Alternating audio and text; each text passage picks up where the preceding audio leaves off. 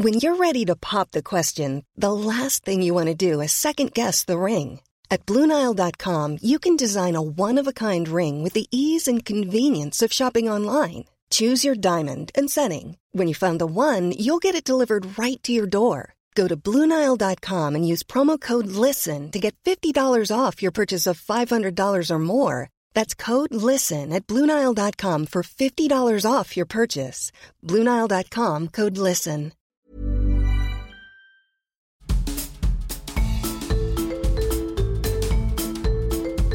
Vous écoutez le podcast de So Sweet Planet, un site et un podcast indépendant. Je suis Anne Greff et vous pouvez soutenir mon travail sur Patreon. Vous en saurez plus en cliquant sur le lien dans le descriptif de cet épisode. Bonne écoute! Dans ce nouvel épisode de Sweet Planet, je vous propose de découvrir le formidable travail de La Fabrique Documentaire.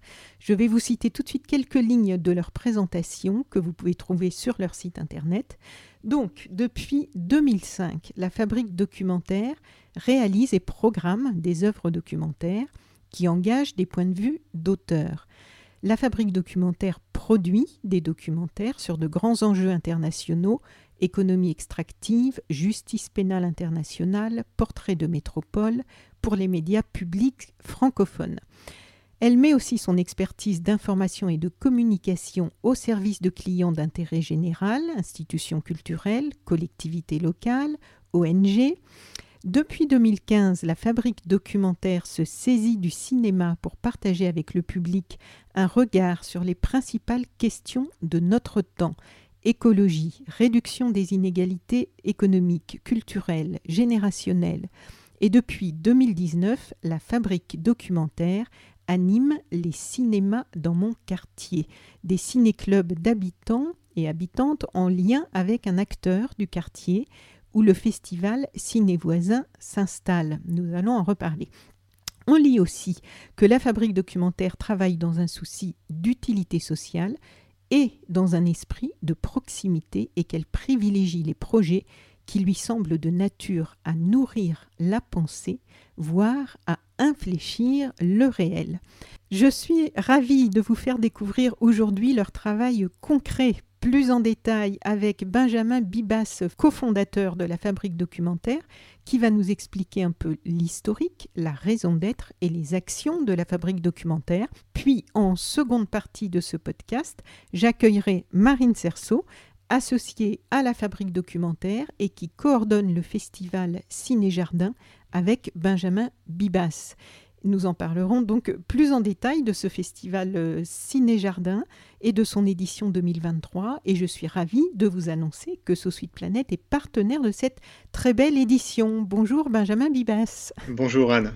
Pour entrer dans le vif du sujet, est-ce que vous pouvez nous expliquer un petit peu quand et comment est née cette fabrique documentaire La fabrique documentaire? La fabrique documentaire est née en 2005. À l'époque, euh, j'étais Principalement journaliste et documentariste radio, je travaillais avec un ami, partenaire, complice de travail, qui s'appelait Emmanuel Chicon. Lui et moi euh, avions choisi pour principal thème de recherche journalistique la question de la justice pénale internationale. C'était au milieu des années 2000, euh, une question très importante en matière de, de relations internationales. Il y avait eu d'abord la création toute récente de la Cour pénale internationale. Cette cour qui est la suite du tribunal pénal international sur le Rwanda, euh, du tribunal pénal international sur les crimes de guerre contre l'humanité, génocide commis en, Yougoslavie, et bien sûr le TPIR sur le Rwanda, le, génocide des Tutsis au Rwanda, eh bien, euh, il y avait une demande de la communauté internationale de juger ces crimes, d'essayer de comprendre ce qui s'était passé. Ces crimes très dur, dont on croyait qu'il ne se reproduirait pas 50 ans après la Seconde Guerre mondiale, eh bien, hélas, ils se sont reproduits. il fallait d'abord les juger, essayer de comprendre comment, pourquoi ils étaient arrivés, et comment surtout on pourrait essayer qu'ils ne se reproduisent pas. Bien sûr, plus on pense les violences et plus on pense les violences graves, mmh. plus on a tendance à éviter qu'elles se reproduisent. Du coup, la communauté internationale s'est dotée en 2002 d'une cour pénale internationale donc permanente pour juger ces violations graves des droits humains, les crimes de génocide, crimes contre l'humanité, crimes de guerre, depuis d'autres crimes également, le crime d'agression par exemple. Et euh, on pensait que c'était une question super importante à étudier et à documenter en matière de journalisme, et c'est pourquoi Emmanuel Chicon et moi, on a fondé la Fabrique documentaire pour réunir des ressources, produire en somme euh, des documentaires sur cette question à travers notre média privilégié à l'époque, qui était le média radio.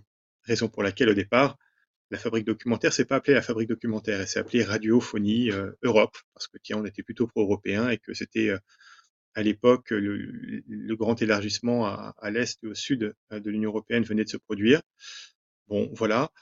Et l'époque de la justice pénale internationale, ce, ce, grand moment là au milieu, début, milieu des années 2000, c'était aussi l'époque euh, du très beau travail d'ailleurs mené par euh, le tribunal spécial pour la Sierra Leone, hein, consécutif aux crimes graves liés à ce conflit entre la Sierra Leone, consécutif aussi à la guerre civile au Libéria, et dont le principal enjeu d'économie de guerre était quand même, malgré tout, les richesses liées à l'extraction du diamant dans ce pays. Du coup, on a assez vite, euh, on a beaucoup travaillé. Hein. D'abord pour France Culture, on a réalisé une série documentaire sur euh, ces principaux euh, outils de la justice pénale internationale, le tribunal pénal international pour l'ex-Yougoslavie, les premiers procès de la Cour pénale internationale en République démocratique du Congo, les chambres spéciales pour les crimes de guerre en, Bosnie-Herzégovine, à la suite du TPY, parce que le TPY ne pouvait pas juger tous les criminels. On a travaillé sur la le tribunal spécial pour la Sierra Leone, et également la compétence universelle de la justice belge et sénégalaise qui euh, euh, prenait euh, en charge le cas de l'ancien dictateur tchadien Hissène Abré. Et on s'est rendu compte que toutes ces violations graves des droits humains, principalement sur le continent africain, étaient souvent dues ou liées à une économie de guerre, à une économie extractive. Le chercheur français africaniste Jean-François Bayat définissait une économie de guerre comme étant une économie, comme étant une économie issue d'un conflit qui perdure, non pas parce que les belligérants euh, sont en équilibre de force et que du coup la guerre euh, continue, mais plutôt un conflit qui perdure parce que les belligérants trouvent intérêt à ce que la guerre perdure, parce que ça leur permet de continuer à exploiter les richesses naturelles des territoires qu'ils contrôlent de façon beaucoup plus rentable que dans le cas d'une économie de paix où évidemment il faudrait payer tout le monde euh, sans faire de travail forcé. Quoi. Donc, euh, c'est ça qu'on a constaté. Et euh, bah, du coup, on a poursuivi notre travail documentaire, non plus sur la question de la justice pénale internationale, mais sur la question de la filière mondiale du diamant. On a fait une deuxième série documentaire pour France Culture sur l'économie mondiale du diamant, le diamant de la mine à la bijouterie. On est parti de Mbujimai en RD Congo, au centre de la Congo, dans le Kassai. On est allé jusqu'à la place Vendôme à Paris, mais en fait, plus, euh, plus sûrement également les manèges à bijoux Édouard Leclerc dans les banlieues parisiennes, puisque c'est plus là aujourd'hui quantitativement que se vendent les bijoux diamantés, plus que sur la place Vendôme.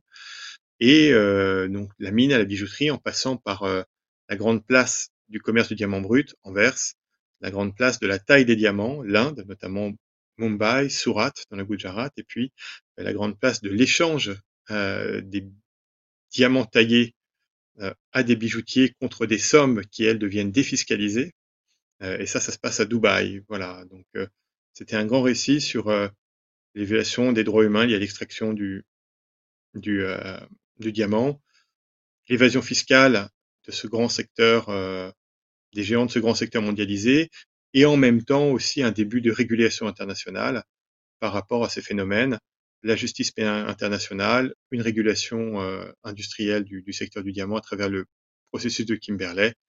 Euh, et enfin, dernière grande série pour France Culture, parce que le diamant c'est intéressant, mais c'est pas ça le cœur de l'économie.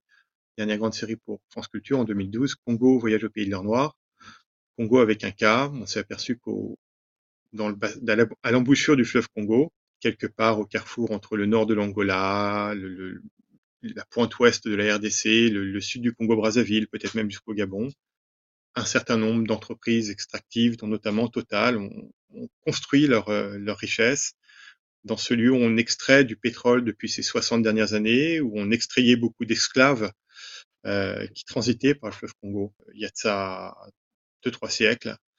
Et euh, on s'est aperçu que dans ces pays-là, euh, les, gens qui habitaient là étaient privés de cette richesse pétrolière et se demandaient où elle partait, avaient développé des formes de résistance politique, mais c'était tellement dur, les, les exploitants de ces ressources étaient tellement puissants et férocement accrochés. Enfin, on parle de l'énergie, quoi. Donc, euh, l'énergie, euh, on, on, ne lâche pas ça comme ça. C'est structurel dans, dans, les économies des pays riches. Donc, il avait été difficile de résister politiquement. Donc, ces, ces habitants avaient choisi des formes de résistance spirituelles ou, culturelles qu'on a également euh, documentées. Alors, beaucoup de choses comme ça. Voilà, ça a duré dix ans. Et puis au bout de dix ans, après avoir beaucoup euh, parcouru le monde, on s'est demandé bah, c'est quoi les grands problèmes aujourd'hui? On a beaucoup appris à faire du documentaire, à en promouvoir également. On a tous travaillé dans des grands festivals de cinéma documentaire, que ce soit aux états généraux du film documentaire de l'USAS, au, au, festival Vision du réel à, à Nyon en Suisse. Euh, on s'est dit bah, on a envie de transmettre un peu ce qu'on a appris. Et on a créé des événements euh, de euh, ce qu'on appelle de l'action documentaire, en tout cas des événements d'action culturelle, cinématographique dans les quartiers populaires pour essayer de partager avec les gens euh, un regard, leur regard, le nôtre, sur des grandes questions contemporaines que sont sans doute les questions d'écologie, euh, de crise écologique mondiale et, de vie en commun. Voilà, c'est ça qu'on essaye de faire, je crois, aujourd'hui. Oui, et, euh, c'est par ces actions que je vous ai connu, euh, je ne sais plus comment en fait au départ, il y a quelques années que je suis sur les réseaux sociaux et que je m'enthousiasme à chaque fois que je vois une nouvelle euh, programmation, une nouvelle édition ou le, les bilans des éditions avec des photos et, et tout cette, cette, ce cœur que vous mettez dans, dans ces activités que je trouve formidables et qui créent des ponts entre les gens parce que c'est vrai que ces sujets-là, on a l'habitude de plus de les voir sur des médias comme euh, sur France Culture ou des très bons documentaires euh, ou moins bons quelquefois, mais sur Arte ou sur France 5. Et tout le monde ne va pas spontanément vers ces médias-là et ne, ne les pas forcément, les gens n'ont pas forcément envie de passer du temps à écouter euh, quelque chose qui, qui, peut être très loin de leur réalité. Et je trouve que la forme que vous avez mise en place pour amener ces sujets-là euh, dans la vie des gens, on va en reparler un peu plus, c'est euh, vraiment formidable parce que ça, ça permet à des personnes qui peuvent se sentir loin de ces réalités ou qui peuvent croire que ces réalités sont loin d'elles, ça permet de, de rapprocher tout ça et de leur euh, faire prendre conscience peut-être que, que en fait ce sont des réalités qui sont proches de tout le monde et, qu'on est tous concernés par les, les sujets des documentaires euh, dont on va parler tout à l'heure. Donc, en fait, j'aimerais bien avoir aussi quelques mots, euh, si vous le voulez bien, Benjamin Bibas, de votre parcours, de votre, parce que là on a parlé de votre parcours avec votre collègue, mais de votre parcours, de votre cheminement peut-être, et de ce qui en vous, euh, ce qui vous a donné envie d'adopter ces formes-là de, je ne sais pas si on peut employer le mot activisme, en tout cas d'action pour euh, faire avancer les choses et contribuer à un monde meilleur, disons-le franchement. On, on, essaye de faire ce qu'on peut pour euh, de notre point de vue. Hein, on est des, des, journalistes, des documentaristes au départ. J'ai fondé la Feuille documentaire avec Emmanuel Chicon. Rapidement, Sébastien Lecordier euh, nous a rejoint. Aujourd'hui, c'est quelqu'un d'important dans la structure. Il coordonne notamment le, le, festival Ciné Voisin, dont on parlera tout à l'heure. Euh, alors d'abord, il y a le documentaire. Pourquoi le documentaire? Euh, Parce que euh, après avoir fait du journalisme pendant quelques années, et pour moi, le journalisme, c'était une façon de après des études un peu diverses, hein, commerce, service public, euh, urbanisme, mmh. euh, philosophie. C'était une façon de continuer à apprendre du monde, de comprendre et apprendre du monde euh, en, en, restituant ce que j'avais compris, en continuant à travailler mon, mon, rapport à, au monde. J'étais après tout un jeune homme, j'avais euh, encore dans la vingtaine d'années, j'étais très loin d'avoir fini mes études en fait, si vous voulez. avant de faire quelque chose, il faut continuer à, à comprendre le journalisme m'a permis de le faire j'ai travaillé au début euh, euh, avec le correspondant du Monde euh, au Liban, Alain Georges, décédé récemment, hélas, puis au Monde des débats avec des, des, grands journalistes comme Sophie Girardi ou Guy Herslich. et même Jean Daniel d'ailleurs, qui avait brièvement pris la direction de ce journal. Vraiment des grandes personnes, des gens qui ont une haute idée de leur travail et de leur mission de journalisme. Euh, et puis, euh, j'ai fait pas mal de journalisme indépendant ensuite parce que il y avait aussi le web qui arrivait, ça m'intéressait beaucoup et il fallait plutôt que d'être le petit journaliste dans un grand journal, c'était très intéressant d'être un journaliste euh, qui faisait plein de choses dans des petits sites qui se montaient mais qui étaient vachement intéressants. Euh, je travaillais pour des, médias en ligne euh, un peu en pointe sur les cultures numériques comme Fluctuate.net. J'ai travaillé pour un journal communautaire musulman, la Médina. Je trouvais ça intéressant d'adopter ce point de vue-là. Je ne suis pas musulman, mais je trouvais ça intéressant d'adopter ce point de vue-là après un, voyage que j'avais passé pendant deux ans au, Liban et en Syrie. Euh, et puis, euh, et puis au fil d'écrire des articles qui faisaient 3, 3000 signes, 4000 signes, 5000 signes, c'est sympa, mais en fait, on, ne pose pas assez son rapport au monde, je trouve, en faisant ça. Donc, je suis passé à des formats plus longs. J'ai beaucoup aimé le documentaire. À l'époque, je travaillais, j'étais membre de l'organisation des États généraux du film documentaire de l'USAS, ce lieu extraordinaire dans lequel j'ai tant appris et dans, lequel chaque année euh, tellement de, questions politiques, sociales euh, sont posées sous une forme complexe qui permet d'en restituer justement la complexité et la nuance et en plus sous une belle forme stimulante qui, qui, qui stimule l'essence et la réflexion. J'ai aimé le documentaire. J'ai aussi compris que faire du documentaire en cinéma, c'est tellement d'efforts pour tellement peu de diffusion. Les efforts d'approche du terrain sont gigantesques, les efforts de production sont gigantesques, c'est long, c'est pour avoir un truc qui va peut-être être diffusé à quelques centaines de spectateurs en festival, c'est trop dur pour moi. Et que le médium radio, au contraire, permettait oui. une souplesse, une approche du terrain beaucoup plus rapide finalement. Euh, même si pour faire quelque chose de correct en RD Congo sur les sujets dont je viens de vous parler, euh, il faut euh, euh, deux ans de repérage et au moins trois ou quatre semaines de terrain, si vous voulez. Donc c'est pas non plus les petites missions payées par euh, par les, les radios de service public que je remercie au passage parce que j'aurais rien fait sans elles. Donc c'est formidable, mais il fallait quand même euh, rallonger euh, les moyens financiers pour produire des choses intéressantes, pour se donner le temps de le faire. C'est une des raisons pour lesquelles on a fondé la fabrique documentaire, parce que le, on a utilisé également les métiers du journalisme et du documentaire pour répondre à des commandes de communication institutionnelle pour des clients d'intérêt général, nettement mieux rémunérés, qui nous permettaient ensuite de re, euh, basculer une partie de, ces revenus dans la production documentaire radio.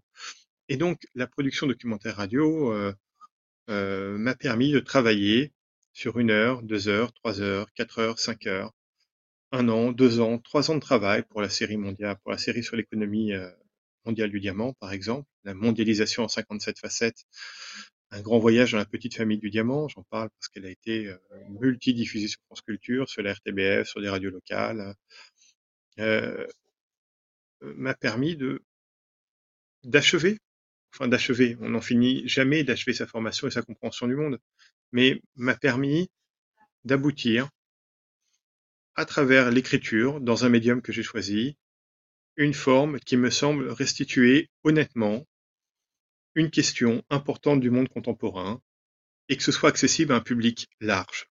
Voilà. Euh, plusieurs dizaines de milliers de personnes ou centaines oui. de milliers de personnes à chaque fois que vous mettez un son sur France Culture. On a travaillé pour France Inter, c'est plusieurs centaines ou plusieurs de milliers ou plusieurs millions de personnes en fait à chaque fois que vous mettez un son sur France Inter. Plusieurs millions, on va dire, entre le direct, la rediffusion et les podcasts, c'est plusieurs millions de personnes oui. qui écoutent ce que vous avez fait. Donc, moi, j'ai eu l'occasion de travailler avec Soro Solo, par exemple, sur, sur France Inter, sur les questions africaines on sait qu'on est écouté très très largement. J'ai eu l'occasion de faire un, une émission, par exemple, sur la très grande figure euh, du leader écologiste Ogoni Ken Saro-Wiwa, martyr hélas, euh, euh, assassiné en 1995 par la junte militaire nigériane avec la complicité de Shell. C'est un, un, honneur, hein, c'est un, un bonheur de creuser sa compréhension du parcours d'un tel homme. Et c'est un honneur que de pouvoir partager, transmettre, partager en tout cas, cela avec tellement de des auditeurs tellement si nombreux, enfin tellement nombreux, voilà. Ça c'est très important parce qu'on n'écrit pas pour rester dans sa chambre à mon avis, hein. on écrit pour euh, partager et, la conscience d'un lectorat ou d'une un, audience large vous élève aussi. Elle élève votre niveau d'exigence, vous êtes obligé et du coup, elle élève votre niveau de production. Voilà. Alors, ensuite, bah, on l'a fait plein de fois. J'ai une bonne trentaine d'heures d'émissions radio derrière moi, documentaires, un peu écrites, etc. Et euh, j'en refais, hein, c'est pas fini, mais c'est moins central. Euh, je crois qu'à un moment, c'était plus important de partager plus directement. Et pour partager plus directement, plus directement et peut-être plus physiquement, il faut aller voir les gens. Et il faut aller voir les gens là où ils sont et euh, partager des choses comme ça avec un public moyennement ou spontanément attiré par ces choses-là, un public qui va être euh, assez cultivé, CSP+, bon capital culturel, ou même CSP moyenne, mais bon capital culturel qu'on trouve euh, gentiment euh, déjà sur les radios de service public ou, euh, ou à lire Télérama ou à regarder Arte, c'est super si vous voulez, mais en fait, à un moment, il faut, faut, aller à la rencontre de tout le monde. Et on s'est dit que si on voulait rencontrer tout le monde, on est assez, attaché à la notion de public, on est très peu attaché à la notion de segment. Hein. On n'est pas des podcasteurs qui s'adressent à tel ou tel segment de population. Ça, on ne sait pas bien faire. On est attaché à la notion de public. Le public, c'est mettre tout le monde devant l'écran. Et pour mettre tout le monde devant l'écran, il faut aller voir en priorité les gens qui reçoivent un peu moins d'offres, peut-être culturelles que les autres. Donc, on est allé plutôt dans les quartiers populaires, les endroits où on habitait. On sait toujours, euh, le siège de la fabrique documentaire a toujours été, c'est-à-dire Paris 18e, 19e, 20e.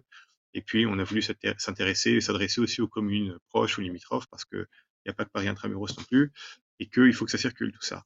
Donc, on a fondé un festival d'abord, Ciné Jardin, cinéma documentaire dans les jardins partagés du nord-est parisien. Ça, c'était en 2015, qui s'est élargi ensuite à jardin partagé et public. Et puis, Ciné Voisin en 2017, cinéma participatif au pied des immeubles, des portes du 20e d'abord, du 12e aujourd'hui, avec l'idée de faire participer les gens à tout ça et, de pas ne faire que du cinéma. Aller voir les gens, qu'on puisse partager avec les gens leur territoire. En fait, il y a toujours trois temps dans nos, dans nos projections, dans nos soirées. Il y a un temps de visite de quartier pour Ciné Voisins ou de visite de jardin pour Ciné Jardin. Les jardiniers partageurs nous font visiter leur jardin partagé. Depuis peu, depuis deux ans, la, ville de Paris nous a demandé de faire ça dans les jardins publics. Donc, un guide conférencier de la ville de, Paris fait visiter le jardin public, le parc de Belleville, les jardins des par exemple, dans le 20e, dans le 18e, ou une visite de quartier. Les, habitants qui ont préparé la, séance de ciné voisin avec nous nous font visiter leur quartier populaire dans les portes du 20e, boulevard Maréchal les boulevards périphériques. Ensuite, un temps de buffet participatif. Hein, tout, ça est gratuit. On, vient, on ne paye rien, mais on partage quelque chose avec les gens, le buffet. Et du coup, on, essaie, on essaie de venir avec euh, euh, une tomate ou une pomme ou un taboulé ou une salade qu'on a préparée ou ne serait-ce qu'un paquet de chips ou mmh quelque chose. On essaye de limiter les déchets aussi, notamment le, buffet ciné-jardin, il est, il est tendance bio, végétarien, zéro déchet. Euh, tendance parce que, en fait, euh, nulle contrainte à ciné-jardin ou à ciné-voisin d'ailleurs. Les gens font comme ils veulent, mais on promeut des comportements qui n'atteignent pas la santé des autres êtres vivants ou en tout cas qui, qui ne promeuvent pas l'industrie de leur mort. Voilà, ça c'est sûr. Euh, et puis, euh, et puis euh, bio, local, zéro déchet, enfin tous ces comportements alimentaires qui sont multipliés et entre à grande échelle vont permettre quand même d'avoir une planète un peu plus durable, on peut l'espérer.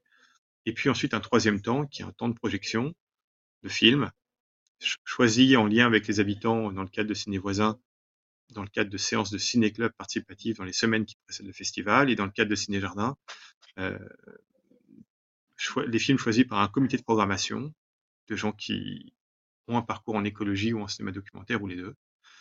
Et puis, euh, souvent, une, discussion avec le réalisateur ou avec un praticien du domaine écologique concerné. Et tout ça euh, avec le public. On, dit souvent que ce sont des festivals qui cherchent à promouvoir pour Ciné Jardin, pour Ciné Jardin l'écologie, bien sûr, mais dans les deux cas, Ciné Voisin, Ciné Jardin sont des festivals qui promeuvent l'idée de la concitadinité c'est un mot qui peut paraître un peu savant, mais ça veut dire la conscience qu'on est tous habitants d'une même ville, qu'on partage tous des problématiques sociales communes. Et que, euh, après tout, qui irait dans un grand ensemble de HBM Porte de Bagnolet s'il n'avait pas l'occasion de le faire parce que euh, on lui propose d'aller y voir un bon film euh, et de partager un moment avec les habitants. Quoi. Qui, qui, irait voir ça? Enfin, c'est pas très attractif touristiquement, euh, sauf avoir un ami qui habite, on n'y va pas.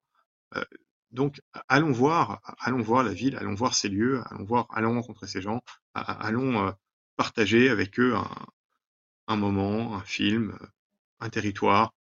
Et pour Ciné Jardin, allons partager avec les gens qui, qui ont fait cet effort pionnier de, de revégétaliser la ville avant, avant les autres, allons rencontrer eux et ce qu'ils ont fait. Ça pourrait être inspirant dans les deux cas. Voilà. On va en reparler euh, aussi un petit peu. Bah, peut-être on va le compléter euh, tout de suite. Je ne sais pas si vous avez parlé du fait que les films sont choisis. Les films sont choisis dans le cadre de Ciné Voisin. Les films sont choisis avec les habitants dans le cadre de séances de Ciné Club qui ont lieu dans les semaines qui précèdent le festival. Oui.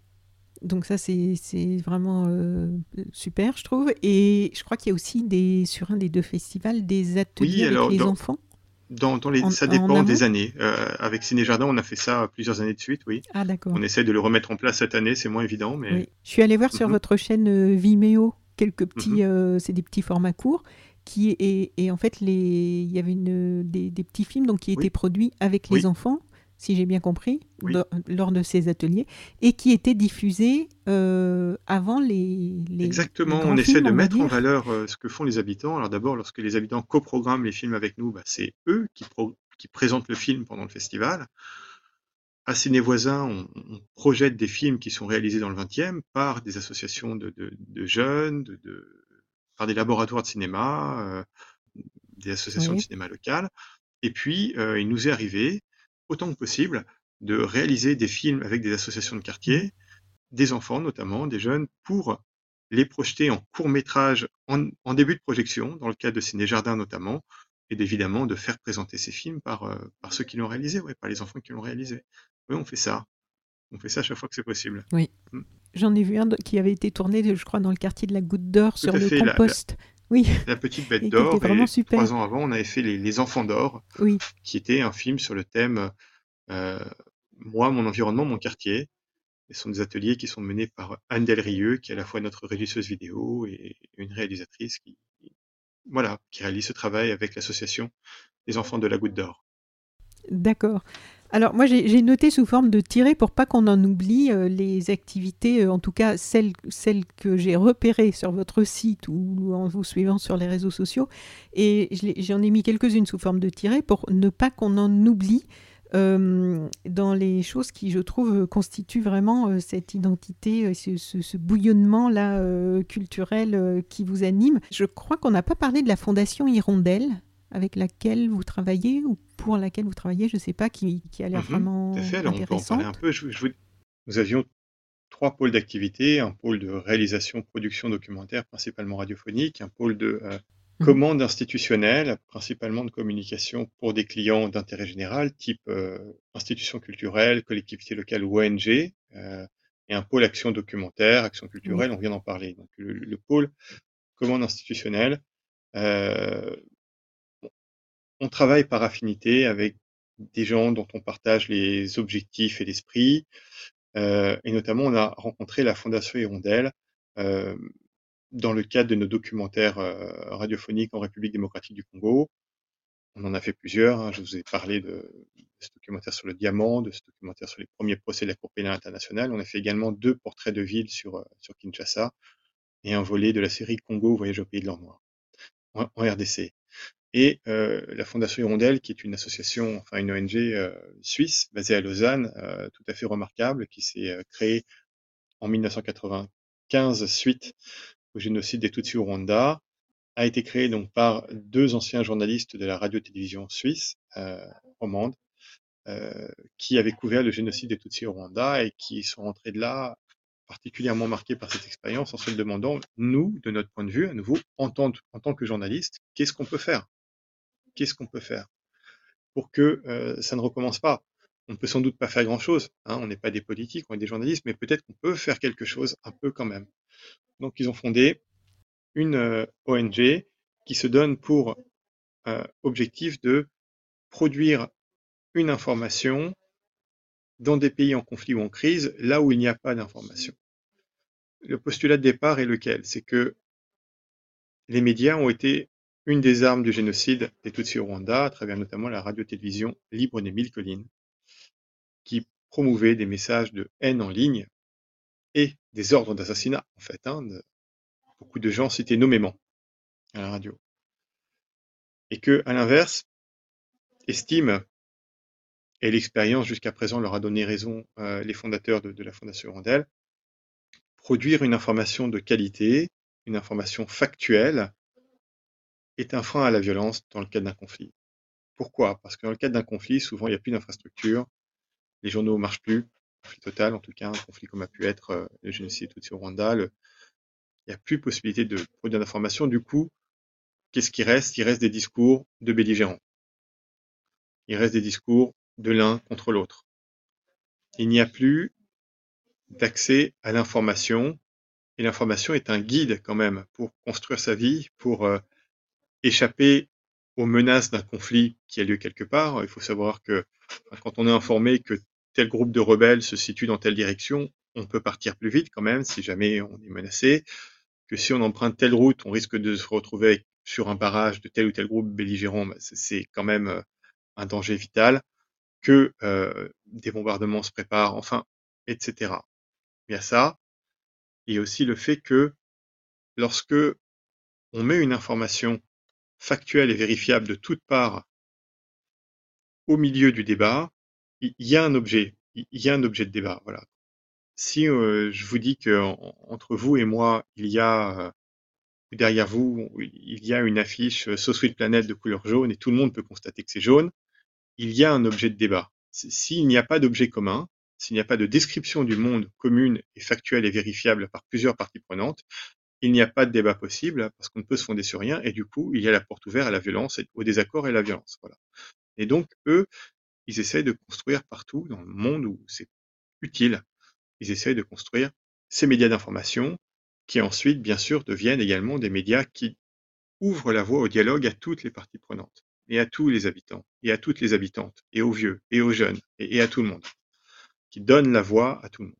Ils sont comme nous attachés à l'idée de public large, des voix plurielles du public, du public quand même. Et ils font ce boulot-là aujourd'hui, euh, là où la situation sécuritaire est dure, comme dans des pays du Sahel, au Mali, au Burkina Faso, en République centrafricaine, où ils ont fondé le seul média fiable depuis euh, plus de 20 ans dans ce pays, Radio Ndekeluka, en Ukraine, bien sûr, ils font du soutien au, au reportage de, de, guerre là-bas, au Myanmar, hein, euh, ils travaillent dans des conditions pas facile quand même là-bas. Euh, une partie de, de, de, la rédaction de leurs partenaires euh, médias, euh, Frontier Myanmar, est maintenant exilé en Thaïlande. Euh, ils font ce boulot-là partout, ça peut être utile. Et on est très heureux de les accompagner là-dedans, en leur permettant d'éditer un certain nombre de, de, documents de communication, mais importants comme le rapport d'activité d'une part, et aussi en développant avec eux un semestriel qui s'appelle Médiation.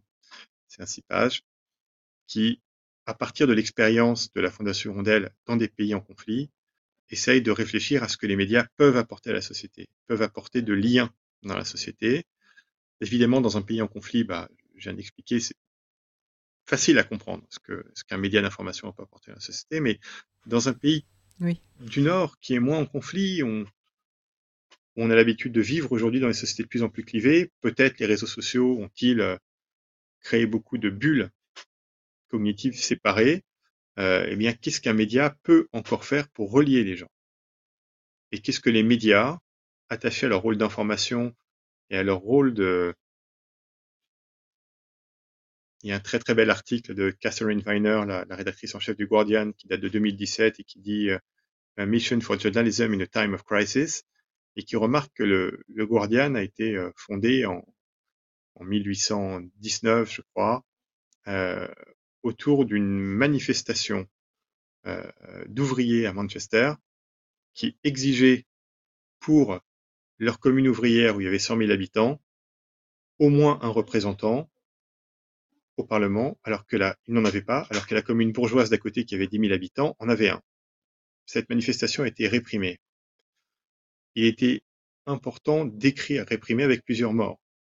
19, je crois. Il était important d'écrire cette histoire et qu'elle soit rapportée immédiatement à Londres afin que les pouvoirs locaux ne racontent pas n'importe quoi aux pouvoirs nationaux et ne se disculpent pas de la répression sanglante de cette manifestation. une situation qui pourrait résonner avec le temps présent en France, par exemple, d'ailleurs.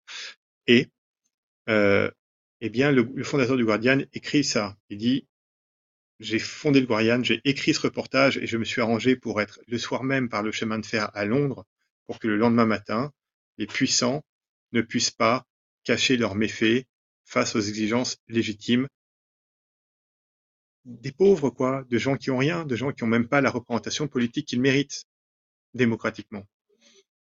Eh ben, la Fondation Hirondelle, je crois, permet, dans les pays où c'est difficile, à tout un chacun de pouvoir s'exprimer et, le, et son action est inspirante pour des médias dans le Nord, dont la principale mission, à notre avis, la Fondation Hirondelle et nous, la fabrique documentaire, on travaille ensemble, de pouvoir faire en sorte que tout le monde puisse s'exprimer et que les, les, les puissants n'aient rien à cacher aux, aux, plus modestes.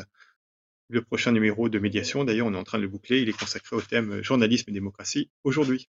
Hein, ce, ce, couple structurel dans l'histoire du journalisme, comment fonctionne-t-il aujourd'hui? Il y a beaucoup à dire.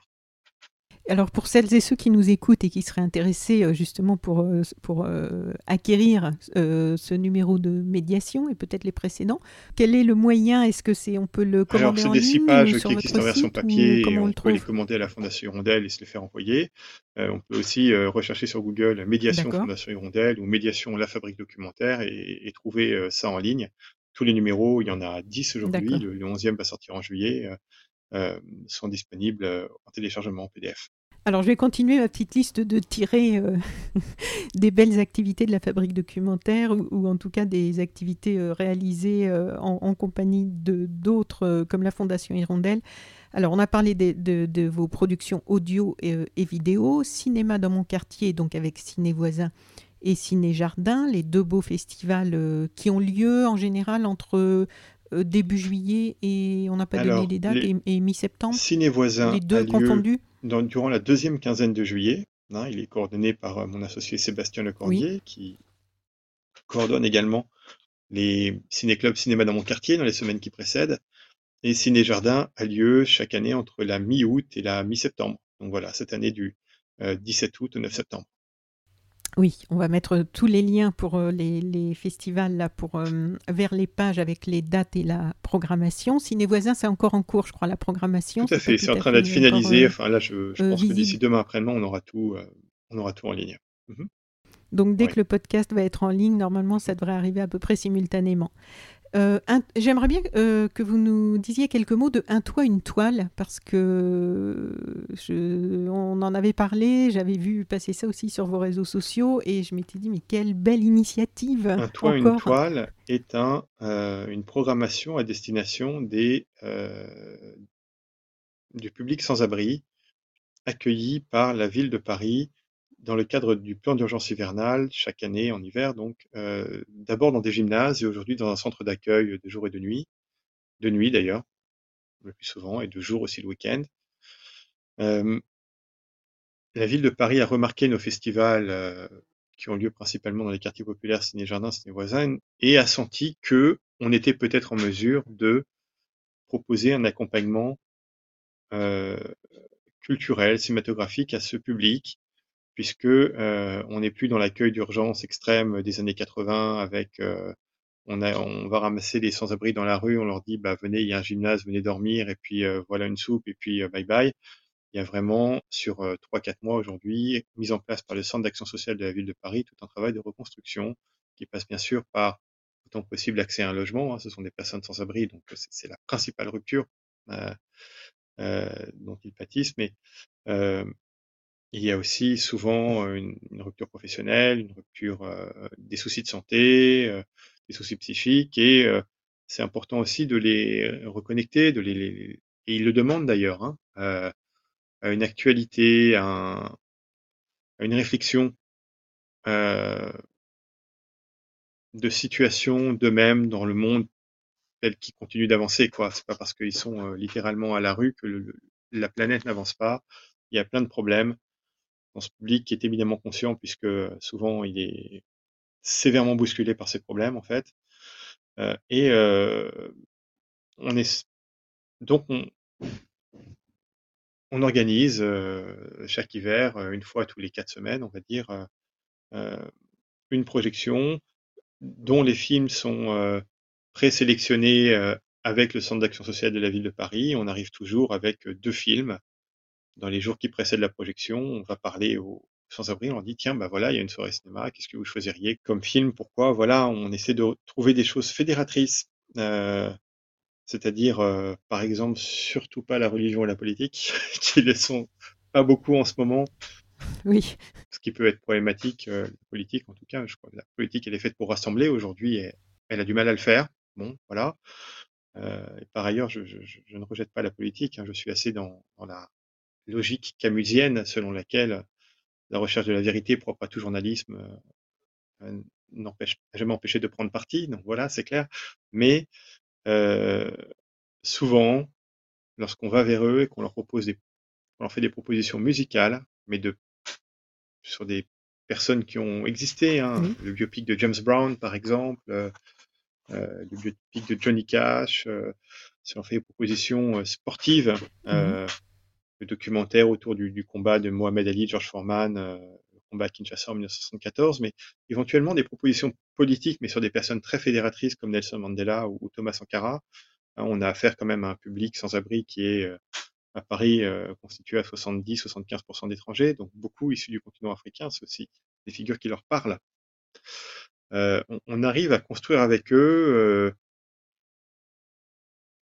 Faut être modeste hein, quand on bosse avec des sans-abri, c'est un public qui, a bien d'autres choses à faire que de regarder des films aussi et de se reconstruire en regardant des films. Enfin, on arrive à construire avec eux un parcours qui permet d'en amener certains au festival Cinéma du réel, qui est le, principal festival de cinéma documentaire à Paris, qui est partenaire de cette programmation et qui, invite les sans-abri euh, ensuite à, venir euh, au festival. Voilà. On garde le contact avec les sans-abri. D'accord. Au centre, Pompidou, tout à fait, tout à fait. Et on garde le contact avec les sans-abri, on les informe, on les invite à nos projections qui de toute façon sont gratuites, hein, nos projections d'été, et elles sont gratuites et elles sont euh, en plus toujours accompagnées d'un buffet participatif qui est gratuit, donc il suffit de venir avec une tomate, c'est à la portée d'à peu près tout le monde, même même quelqu'un qui n'a pas de logement. Et voilà, et on essaie de garder le lien avec eux comme ça. Euh, et puis c'est pas seulement ça, on essaye d'ouvrir aussi euh, ce centre, d'abord à des réalisateurs hein, qui nous ont fait l'honneur de, venir plusieurs fois, euh, Cyril Dion, Raphaël Messan, hein, des, des, des, réalisateurs primés pour leurs films Animal ou Les damnés de la commune par exemple. Mais je parle pour les plus récents, mais également un public pas sans abri. Voilà, parce que certes, on va chez les gens, ils sont ce centre d'accueil, euh, bah, pour une fois, pour ces gens qui n'ont pas de logement, bah, pour une fois, ils en ont un peu, ils en ont un, peu provisoirement. Il faut pas trop les bousculer parce qu'on va pas trop inviter de gens non plus en nombre dans ce logement où ils doivent rester majoritaires, très majoritaires. Mais si, à chaque fois, on peut faire venir un public sur inscription, parfois sur, euh, sur affinité aussi, on fait venir une dizaine, une douzaine, une quinzaine maximum de personnes qui ne sont pas sans abri, mais qui sont intéressées par cette projection, qui ont envie de voir le film, qui ont envie de partager, d'échanger quelque chose avec les sans-abri ce soir-là, et avec un réalisateur invité. Ou alors un bal aussi, on a fait, on a fait des balles, euh, vraiment un soir, c'était tellement chouette quoi, de, de, faire un... Après le biopic sur James Brown, Up, très très beau film de, de 2014, veuillez m'excuser, j'ai oublié le, réalisateur, faire un, mini-bal euh, thématique, quelques pas de danse à la manière de James Brown, mais tout le monde était tellement content de faire ça, C'était super. C'est des moments partagés forts avec des gens avec qui on partage euh, peu, et c'est important pour nous d'inscrire davantage ces gens dans la ville, la concitadinité dont on vous parlait tout à l'heure, et on le fait d'ailleurs avec eux, mais on le fait aussi avec euh, des, résidents d'EHPAD, puisque dans le cadre de, de Ciné Voisin, là, pour la troisième année de suite, on va projeter dans un EHPAD, un jardin d'EHPAD à Paris 20e, ouvert au public. C'est-à-dire que la, projection, elle est, elle est ouverte. Elle n'est pas que pour les résidents. Elle est ouverte à un public certes limité, hein, il y a une jauge, mais ouverte à un public sur inscription. Bon, on essaie de faire ça, quoi. De créer du lien, d'utiliser le cinéma ou de se saisir du cinéma pour créer du lien dans la ville avec euh, les personnes les plus isolées. Bravo encore. Et je voulais rebondir sur l'intervention de réalisateurs et réalisatrices parce que aussi sur Ciné euh, Jardin et peut-être sur Ciné Voisin, dont j'ai moins étudié la programmation l'année dernière, vous faites venir aussi des, soit des personnes qui ont participé au film, comme là sur euh, la prochaine édition de Ciné Jardin, ou pour Animal, ou les réalisateurs, ou les... On a eu des réalisateurs et réalisatrices qui sont venus l'année dernière. Stéphane Ritz, euh, réalisateur du film Wetlands, l'héritage de Luc Hoffman. Donc Luc Hoffman était un mm. ornithologue qui s'est ah beaucoup intéressé aux zones humides et qui a cofondé le WWF. Et on a projeté ce film au square Luc Hoffman à Paris 19e parce que ça nous paraissait intéressant de, documenter, ce lieu. Euh, et puis euh, Annelise Keller, euh, animatrice, très talentueuse, euh, réalisatrice d'un film pour enfants, mais également pour adultes, ô combien. Euh, Bonjour le monde sur dix espèces différentes d'animaux euh, qui vivent mmh dans ou à proximité d'une rivière. D'accord. Et donc, en fait, c'est bien parce qu'on réalise cette interview juste après euh, votre publication de votre rapport d'activité 2022 de la fabrique documentaire. On peut y voir euh, dans votre résumé que, comme vous le dites, vous n'avez pas chômé. Rien que sur 2022, je vais donner quelques chiffres. 5 émissions de radio produites ou diffusées sur les ondes en ligne et en expo, 12 visites de jardins et de quartiers, 21 projections de cinéma, plus de 2300 participants à votre action euh, documentaire et je crois, si, si, je me souviens bien euh, lors de notre discussion téléphonique euh, avant cette interview pour préparer un petit peu, que vous intervenez aussi dans quelques grandes écoles, non? On, est également, effectivement, on, intervient à, à l'école supérieure des sciences économiques et commerciales à Cergy, Pontoise, qui est donc mhm. une des trois grandes écoles de commerce parisiennes en France, et, et, dont le cursus, cursus pédagogique aujourd'hui est, explicitement et à mon avis crédiblement d'ailleurs, sinon on n'irait pas, euh, tourner de plus en plus vers le développement durable, euh, l'entrepreneuriat à impact et euh, le, la transition écologique et sociale. Euh, je suis pas dupe, hein. enfin moi-même j'ai fait une, une, école de ce type hein, au début de mes études, je vois bien d'où on part et on part de très loin hein, sur ces questions-là.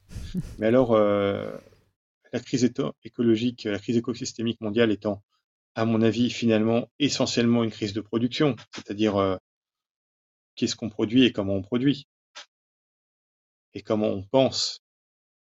L'activité économique. Elle, est aujourd'hui essentiellement tournée vers la production et la consommation, et la consommation, la définition économique de la consommation, c'est la destruction par l'usage. Donc, si on doit réaliser une transition écologique solidaire, c'est clair qu'on ne le fera pas sans impliquer l'appareil productif, c'est-à-dire aujourd'hui principalement les entreprises. Donc pour nous, réfléchir avec les SEC comme on le fait aujourd'hui sur comment, je ne sais pas si c'est comment on transforme les choses, mais comment déjà on transforme le cursus d'une école qui a pour vocation de former des entrepreneurs responsables, qui a pour vocation de former, je cite aujourd'hui le mission statement de l'ESSEC, leur euh, mission pédagogique, c'est de former des femmes et des hommes aptes à entreprendre pour euh, répondre aux principaux défis économiques, environnementaux et sociaux contemporains, euh, se situer là, pour nous, au regard de notre expérience, c'est intéressant. Voilà. La première conférence, d'ailleurs, que j'ai faite à l'ESSEC pour ma part, est une conférence suite à la série documentaire pour France Culture euh, euh sur la, la, mondialisation en 57 facettes, sur le diamant, et elle était intitulée, cette conférence, euh, Création et destruction de valeurs dans la chaîne économique mondiale du diamant. On essaie de réfléchir avec les SEC à ce genre de questions-là. Avant de, terminer, j'aimerais bien vous demander, euh, Benjamin Bibas, aujourd'hui, euh, on est dans une en général, on n'est pas sur l'actualité chaude sur Sweet Planet, mais euh, nous sommes dans un contexte où on est de plus en plus dans des urgences et des crises. Euh, aujourd'hui, quel, bilan vous faites euh, des actions réalisées depuis toutes ces années maintenant avec la fabrique documentaire?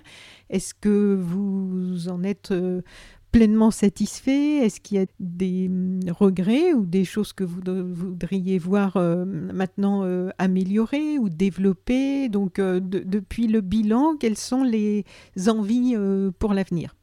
Je crois que en bientôt 9 ans et plus d'une centaine de projections, 120 projections, on a su installer dans le paysage culturel des quartiers populaires du nord-est parisien et d'un certain nombre de Parisiens pour lesquels l'offre culturelle n'est pas immense, on a su installer une expérience originale euh, de rencontre avec à la fois un art, le cinéma, une thématique, l'écologie ou la thématique abordée dans le film pour ses voisins, parfois le handicap, parfois d'autres choses, et des gens qui sont dans un quartier mais qui viennent aussi d'ailleurs, qui sont dans un jardin partagé mais qui viennent aussi d'ailleurs, enfin, et, toutes sortes de gens. Et on est assez attaché à ça, à être un, avoir une action documentaire qui vise à la fois euh, la mixité sociale et l'écologie. Voilà. On essaye de faire ça et je crois qu'on y arrive pas mal. On ne l'a pas encore complètement mesuré. C'est en cours. On a actuellement euh, une étude d'impact social et culturel de nos festivals qui est réalisée par une personne dédiée euh, mission de service civique depuis janvier avec nous, qui fait un travail remarquable, Angèle Méchin.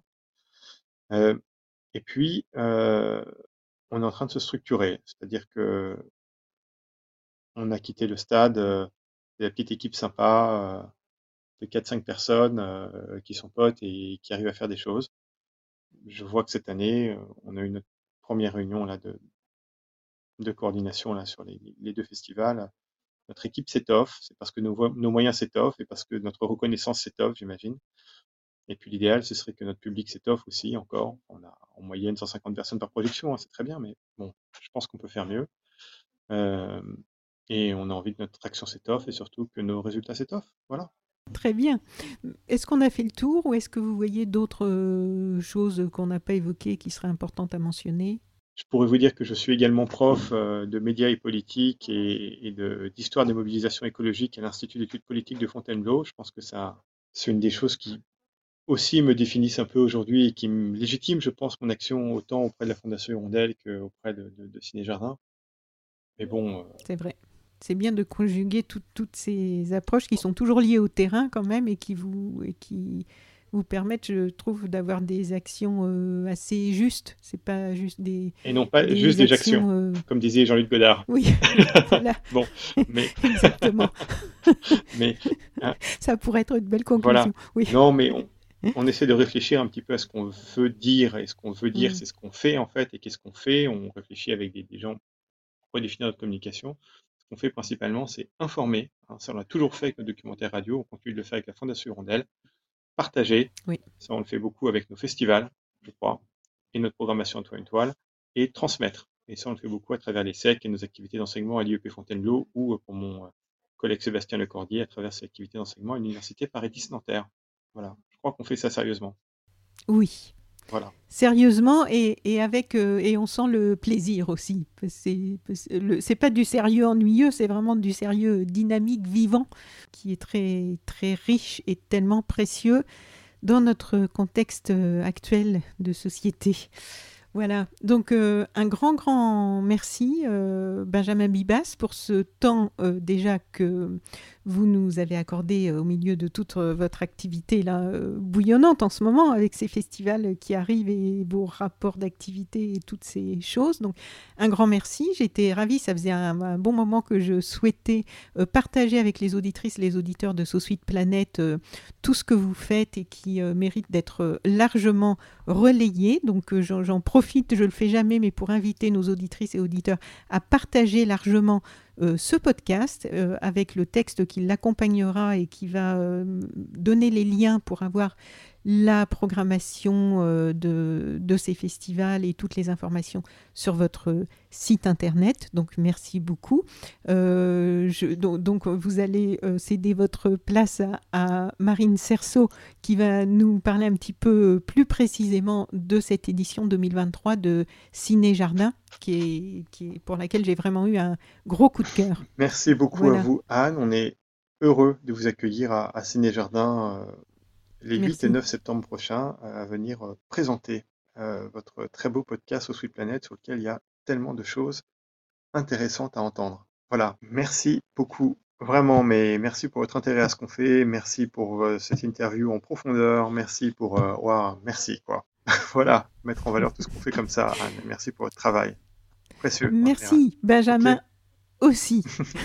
et je pense que on se remercie beaucoup, mais nos auditrices, auditeurs vont sentir la sincérité, je pense, de nos remerciements, euh, parce que je pense qu'il y a beaucoup de choses qui sont raccords dans nos activités et nos approches. Donc c'était vraiment un plaisir de pouvoir faire découvrir plus largement votre travail. On, se sent quand même assez proche de votre baseline sur Sweet Planet, euh, culture, environnement, droit humain. Là, je pense que les gens qui ont écouté ce podcast l'auront compris. Oui, je pense aussi.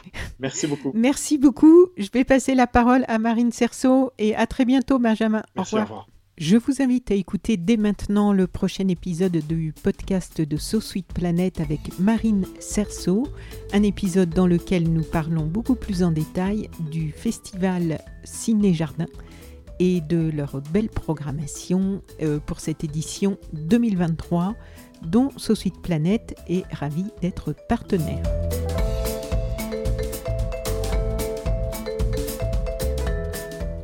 Chères auditrices, chers auditeurs de So Sweet Planet, si cette interview vous a plu, vous pouvez maintenant soutenir mon travail sur Patreon. Je vous rappelle que je réalise seul tous les contenus des podcasts et du site internet sosweetplanet.com et je suis indépendante. Vous pouvez donc soutenir mon travail sur Patreon par une contribution ponctuelle ou à partir de 3 euros par mois. Vous aurez accès à des contenus exclusifs et à vos épisodes de podcast sans publicité. Vous trouverez le lien vers mon Patreon dans le texte de cet épisode. Vous pouvez cliquer sur le lien, vous accéderez à la page du Patreon de Sous Planète sur laquelle je vous explique pourquoi j'ai besoin de votre soutien et vous pourrez voir un petit peu comment ça se passe. Donc n'hésitez pas, à tout de suite.